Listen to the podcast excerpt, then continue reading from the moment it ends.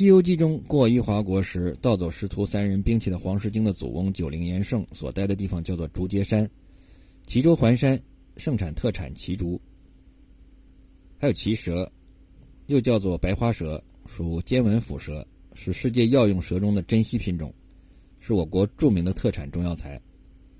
其春产的奇蛇最为名贵，《本草纲目》中记载，花蛇、狐、鼠皆有，今唯以奇蛇善名。《西游记》第十七回，孙悟空见到黑熊精等三个妖怪时，只把个白衣秀士一棒打死，脱缰过来看出，却是一条白花蛇怪。齐州地区流传着一首民谣：“白花蛇，谁敢叫耳避风邪？上司索尔急如火，周中大夫直逼我，一时不得皮肉破。”杀而种类绝，白花不生或始灭。意思是白花蛇被杀绝种了。周氏宗谱记载的金王府重修昭化寺碑记，系次进士第大中大夫顾问敬传。大意是齐州城北有层峦叠嶂、苍松翠柏、奇石茂密、树木竹林的高山，有一名叫做悟空的僧人，随第一代金王迁徙到齐州建昭化寺。后来倾倒，在嘉靖时期重修一新。这里的悟空和孙悟空同名。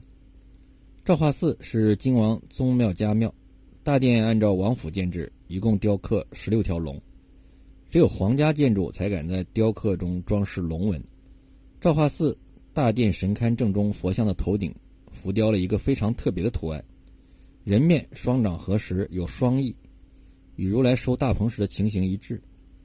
根据《明嘉靖齐州志》记载，齐州八景是：临阁江山、凤山小钟、太清夜月、龙基夕照、城北河池、东湖春水、洪州烟雨、龟鹤梅花。《西游记》中也常使用龙凤麒麟龟鹤组合来形容胜景，比如花果山是彩凤双鸣，峭壁前麒麟独卧，风头时听锦鸡鸣，石窟美观龙出入。林中有寿鹿仙湖，树上有灵禽玄鹤，在灵山是金龙稳卧，玉虎安然，乌兔任随来往，龟蛇平如盘旋，丹凤青鸾晴爽爽，彩凤鸣，灵龟捧寿，仙鹤擎之。这三个喜好并具有文学才华的王子及其父亲，更有可能是《西游记》最终版的重要创作参与者。他们和吴共同完善和创作了《西游记》后续的部分情节，以及用自己的方言词汇修订了《西游记》的内容，并加入了几代金王的重要故事情节。吴承恩也因此拥有《西游记》最接近完善的版本的抄本，从而和友人在密室共展千年书。巧的是，朱载岑的父亲朱厚俊也有三子，是朱载岑、朱载勇、朱载和。多个三王子的出现，多次与玉华国三王子的故事人物相吻合。朱载岑可以请求让自己的女儿女婿坐享国家俸禄，但他没有这样做，认为是浪费国家的钱财。其与当时的文坛后妻子重要成员有密切交往，包括最终任南京刑部尚书、藏书过三万卷的江苏太常人后妻子之首王世贞。他曾为《本草纲目》作序。被认为是和《西游记》并称的明代四大奇书之一的《金瓶梅》的可能的作者之一，与唐和征父亲唐顺之为莫逆之交，崇佛信道。其父亲被嘉靖冤案处死。还有最终任河南左参政的今湖北阳新人吴国伦，曾被严嵩贬官。这两个人，一个在金陵社特堂本出版地，一个在河南周王所在地。王世贞称赞樊山王朱载岑，礼事若哲，爱贤若可，虽处朱门而等若棚户。文章盖及千载，慷慨用壮，一唱三叹，使我望龙鼓耳，跃然其矣。吴国伦称赞樊山王好学不倦，干事如仪，为人谦逊，常头戴斗笠，一身老农打扮，所谓等若棚户。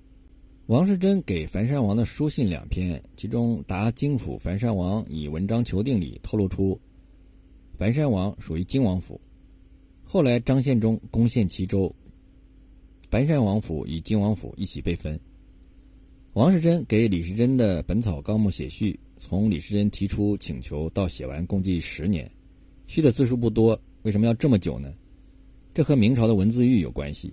在弘治十六年，还有另外一部由太医院四十六个太医编纂的有关本草的书《本草品会精要》，明孝宗作序，修成两个月，孝宗突然死亡，有人怀疑谋逆，这个书就成了禁忌，一直封禁。从弘治到万历七十年，没有人敢触碰。万历十八年（一五九零年），王世贞已经辞官归家，才敢将序完成。当初李时珍请王世贞作序。也是为了能够顺利出版的目的。现在等到了这个序，《本草纲目》才得以被书商出版。南京书商花了四年才刻完这部一百九十万字的巨著，可见工程浩大。相比较《西游记》大约六十万字，也是一项浩大的出版刻印工程。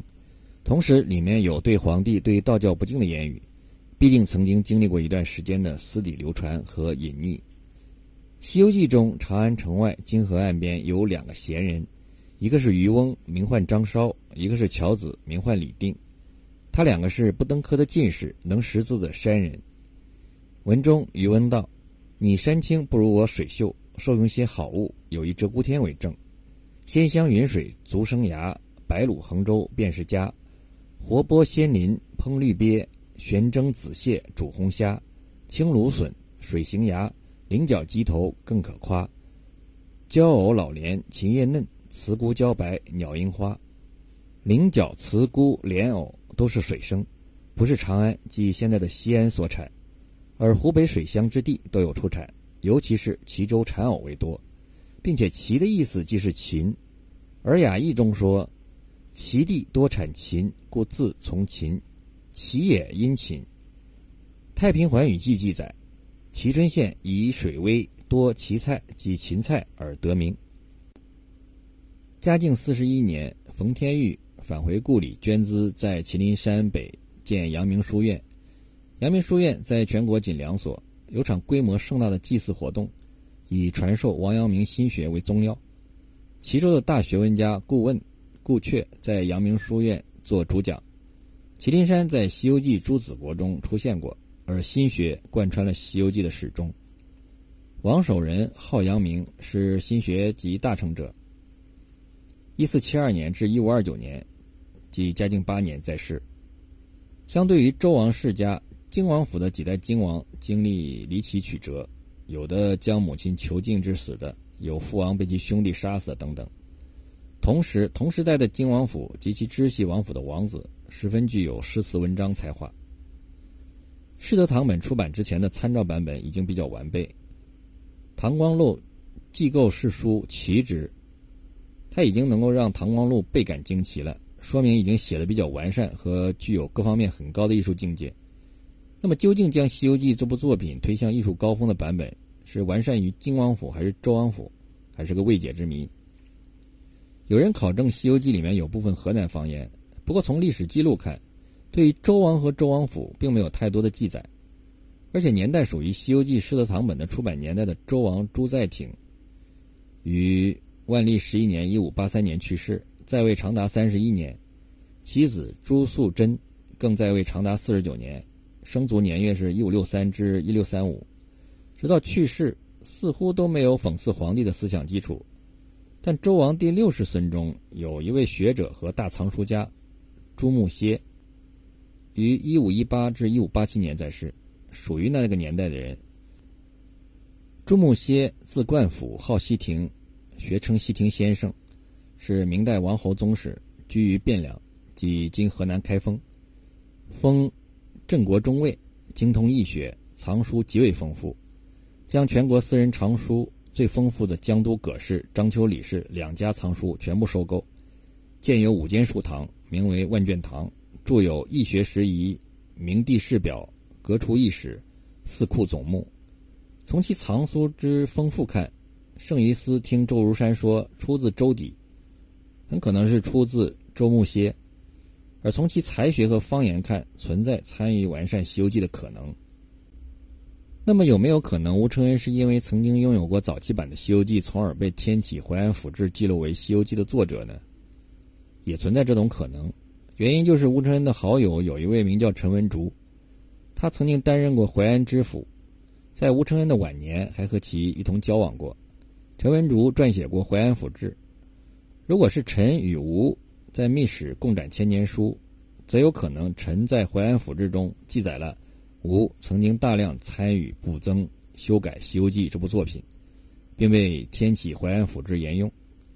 但后来在清代咸丰重刻的淮安府志中删除了有关吴的《西游记》的记录，这又表明人为认为熟知的《西游记》不应该是某个人，比如吴承恩的作品。而吴也并没有声称或没有证据证明其主要创作的内容归其所为，因此会被删除。而吴又的确可能因为从江苏西行至湖北蕲州荆王府写过游记类的《西游记》而被混淆。通常来说，作者会把自己熟悉的内容有意无意地表现在其作品当中。这些在《西游记》作品中透露的地理人文的内。而吴又的确可能因为从江苏西行至湖北齐州荆王府写过游记类的《西游记》而被混淆。通常来说，作者会把自己熟悉的内容有意无意地表现在其作品当中。这些在《西游记》作品中透露的地理人文的内容，给确认《西游记》的重要作者究竟是谁提供了依据。